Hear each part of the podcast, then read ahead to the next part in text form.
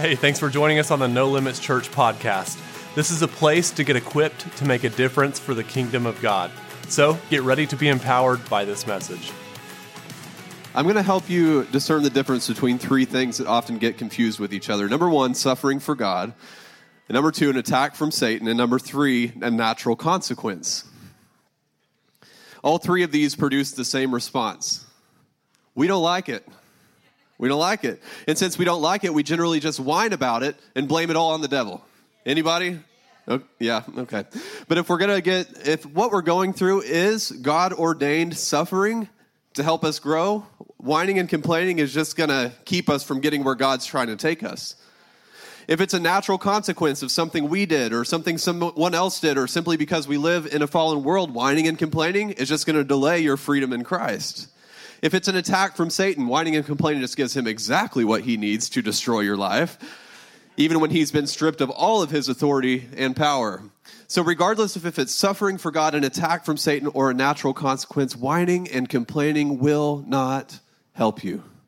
It's not going to help you. That's worth the price of admission right there. Maybe I should just stop there and we could all go home and you could remember that. But I'm not going to stop there. But whenever you do start whining and complaining, I hope you're reminded of this moment. And you think, hmm, this is going to get me nowhere.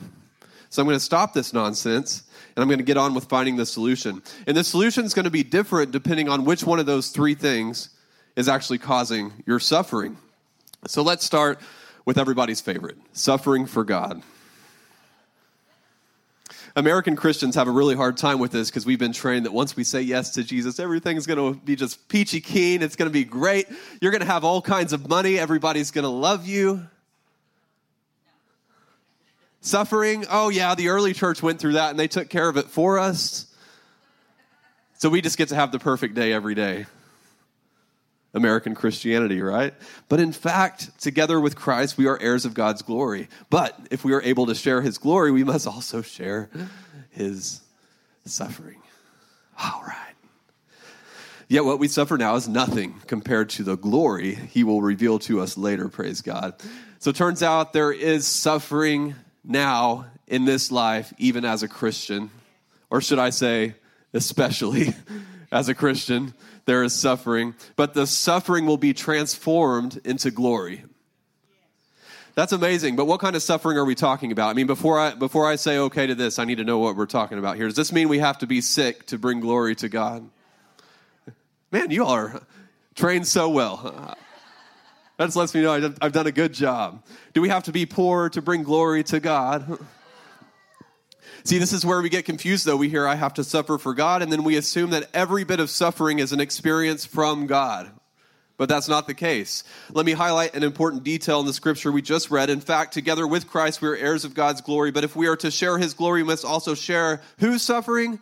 his suffering. This tells you exactly what kind of suffering brings glory to God, the same suffering that Jesus experienced. It's good. Was Jesus ever sick? No. Was he poor? He was not, some people say that he was. He was not poor. Every need was met. If he needed to pay his taxes, he could go get it out of a fish if he wanted to. If he needed to feed 5,000 people, give me five loaves, two fish, I got this covered. Jesus was not poor. He, was very wealthy. He could multiply anything. So, what kind of suffering did Jesus experience? Well, number one, he suffered rejection. He showed up as a fulfillment of the scriptures, didn't he? And yet, those who taught the scriptures rejected him. Like the religious leaders who should have been his greatest supporters rejected Jesus. And not only that, but his own hometown rejected him. You guys remember that story? He was out healing the sick, casting out demons, doing all these great things. He goes back home to do it. And they're like, no, we don't want it. They rejected him. And he also suffered betrayal. There was lots of people on the outside who rejected Jesus, but even one in his inner circle of 12 disciples betrayed him, Judas. And I've had this happen and it hurts. There was a couple who spent years helping us build this church. They came and served every Sunday. They went on mission trips. We probably shared hundreds of meals together. And then when I started preaching against the woke false gospel, they got mad and they left, and they didn't leave quietly. They betrayed our church by going out there and spreading all kinds of lies and rumors about our church and about me. So Jesus was not only rejected by those around him, but he was even betrayed by his own team, people who were close to him. And on top of it all, he suffered persecution. He was continually mocked for his beliefs. He said, I'm the Messiah. People didn't like that, so he was mocked for it. People made fun of him, they lied about him, and in the end, they whipped him, they beat him, and they killed him.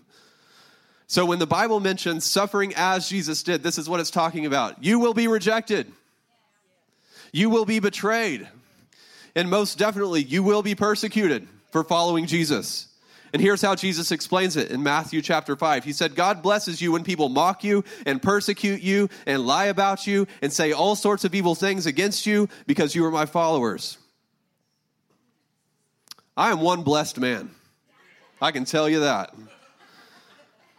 People are going to say all kinds of evil things about you when you truly follow Jesus. It's part of being a follower of Jesus, but God always transforms persecution into blessing. He transforms persecution into glory. Amazing. So, when you're suffering for God, the solution is to rejoice despite your suffering because it's going to turn into something amazing. Just remember, suffering for God does not include sickness, it does not include poverty for our suffering to qualify as something from God, it must line up with the same suffering Jesus experienced. So just ask yourself Did Jesus go through this type of suffering? If the answer is no, then it is not from God. That is good. That is good. Is it helping you? All right, let's move on to the next one an attack from Satan. We like to give him credit for all of it.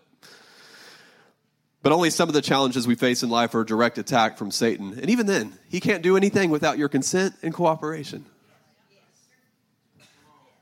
Are you surprised at what I just said? Satan cannot do anything without your consent and your cooperation. Maybe you've been taught that Satan is so powerful that he could just come and torment you anytime that he wants to. Well, I'm about to blow that to smithereens and set you free today. Scripture reveals that we have the same authority as Jesus. Amen. So let's look at how many times Jesus was attacked by Satan and what Jesus did about it. In Luke chapter 4, we learn that Jesus was led by the Holy Spirit into the wilderness to be tempted of the devil. How many of you would be excited about that assignment from the Holy Spirit? The first temptation was food. For 40 days, he ate nothing. And for most of us, we wouldn't make it past day two. The devil would show up and tempt us with Chick fil A. We would fold and it would all be over. AJ? Yeah. As you can imagine, at the end of the 40 days, Jesus was very hungry. I imagine this was like hangry to a whole nother level. The devil waited until Jesus was at his weakest to show up and tempt him. And by the way, this is what Satan always does. Have you ever noticed how much harder it is to deal with the enemy's lies whenever you're sick, whenever you're tired, whenever you're hangry?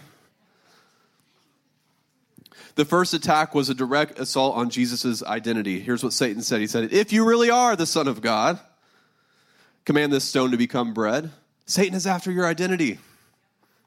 Like if he can get you to question your God given identity, that's when he can do the most damage in your life. That's how you know the LGBTQ agenda is authored by Satan because all of it is an identity crisis. Every letter, LGBTQX, whatever else is that they're adding to that, it is all an identity crisis. God is the one who creates male and female. He designs your gender at the moment of conception. If Satan can get you to question the foundation of who you are physically, you will never find out who you are in Christ. The very first attack Satan hurled at Jesus was to get him to question his identity. What did Jesus do? Well, Jesus answered him and said, It's written, man shall not live by bread alone, but by every word of God. Every attack from Satan can be destroyed with the word of God. That's why it's so important for you to get into the word every day because you need to know it so you can use it as a weapon against Satan. So, most of you know my story about being delivered from homosexuality. If not, go watch the LGBT FAQ video on our website at nolimits.church. But even after I was delivered, Satan kept attacking my identity. I would hear these thoughts like, You were born that way, you can't change. And before I was delivered, I would just listen to this crap and receive it. Maybe I was born this way. But I learned to respond with the word of God, y'all. No one is born gay, but even if I was, I was born again. Amen. My old life is gone and I have new life in Christ. I'm now dead to sin and alive to God, and for every temptation, God provides a way out. Bam. Defeat the enemy with the word of God. So, guess what happened when I started using the word as my weapon? I never fell into that sin again. The devil then tried two more things on Jesus. Back to Jesus here. Both failed because Jesus used God's word as his weapon. So, what have we learned so far about attacks from Satan? All he can do is lie. All he can do is lie. That's his only attack. But if you believe the lie, then it can manifest into something that's physical. But it all starts with the lie. Heart problems run in your family. That's why you're having chest pain. You're going to die young. It all starts with the lie, but it can only manifest if you give consent for the lie to become your reality. Yes, physical ailments can show up into your life simply because you believed a lie and allowed it into your life. But every lie can be struck down with the word of God. Every curse has been broken through Christ. I don't care if it runs in my family. I don't receive that curse. It's been broken. I'm walking in freedom. If you aren't using the word of God against Satan, start today. It works. It works every time. So it turns out attacks from Satan really aren't all they're cracked up to be. Like I said earlier, he can't do anything without your consent and cooperation. You have to give in to the lie for it to go any further. So now the question is Was Jesus ever attacked by Satan after this, after being tempted in the wilderness? Well, in John chapter 8, Jesus is in the temple and he's explaining to people that he's the Messiah. He told them over and over again that he was sent by God and that he and the Father were one. Jesus was secure in his identity.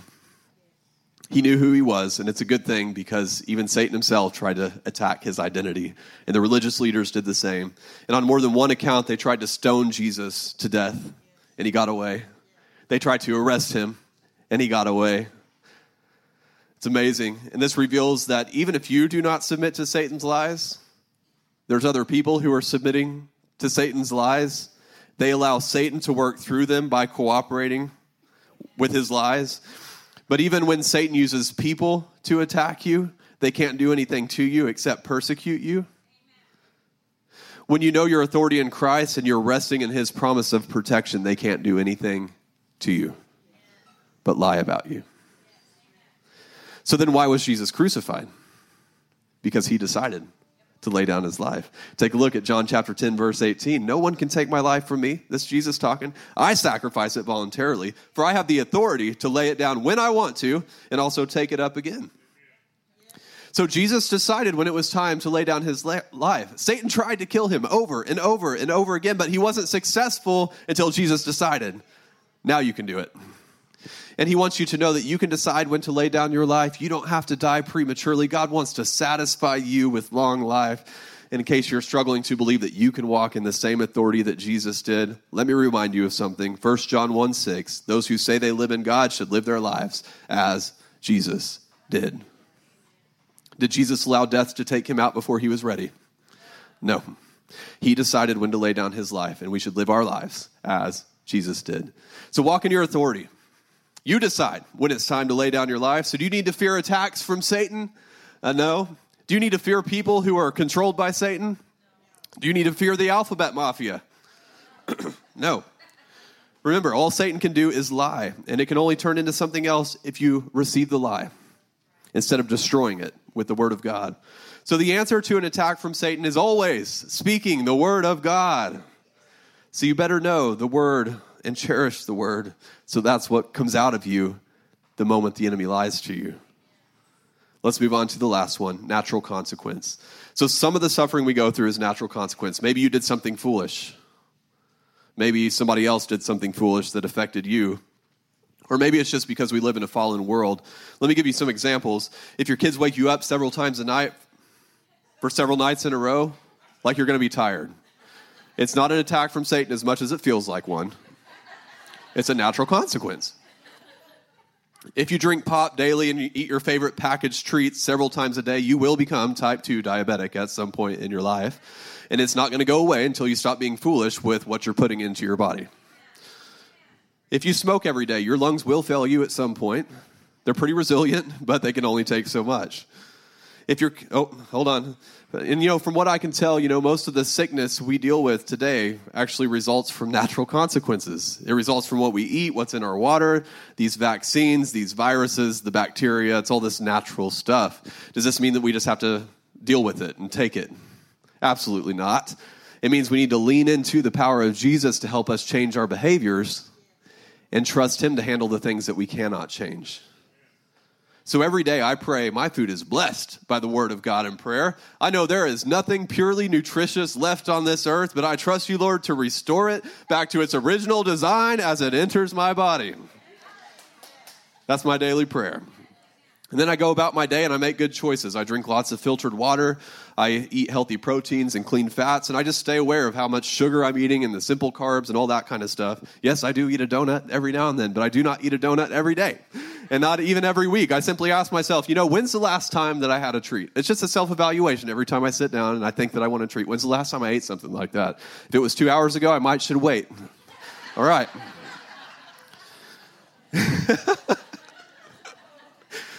But y'all, we can trust God to shield us from the harmful things that are around us. Praise God. But our behaviors must cooperate with what we are asking Him to do. In other words, don't be asking for, ty- for healing from type 2 diabetes when you're not willing to lay down the desserts and the pop. It just doesn't work that way. As much as we want it to, have our genie in a bottle, God, God, let me do what I want with no consequences. I know that's a this is a popular message right here, isn't it? Maybe we should just expand on this. You're like, Kate, I, I thought I wanted you to preach, but I changed my mind. Can we go home now? Let me tell you this just don't make a religion out of what you eat and what you drink. That's just as unbiblical. God has provided food for our nourishment and our enjoyment. Pray over it daily and just ask Him to help you eat what your body needs. So, the answer to suffering resulting from natural consequences is simple. You ask the Holy Spirit to help you change your behaviors while trusting Him to handle the things that you cannot change. There's only so much I can do about how many times my kids wake me up at night, but I can't ask the Holy Spirit to energize me regardless of how much sleep that I got last night. So let's recap and pay attention to this because I'm about to sum up the last 20 minutes in three short paragraphs. Suffering for God must align with the suffering Jesus experienced, primarily persecution. The solution is to rejoice in the midst of your suffering because it will turn into glory. An attack from Satan always starts as a lie. He cannot do anything in your life unless you cooperate with the lie. The solution is to destroy the lie by speaking the word of God. Suffering from natural consequences is part of life. The solution is to ask the Holy Spirit to help you change your behaviors while trusting Him to handle the things that you can't change. Amen. Man, that was good, wasn't it? Help us get God's word out to everyone who needs it by partnering with us financially. Your generous giving is what enables us to make a difference for the kingdom of God. Visit nolimits.fyi to give securely online. Don't forget to subscribe to the podcast so you don't miss a message. And thanks again for listening. Now let's go make a difference.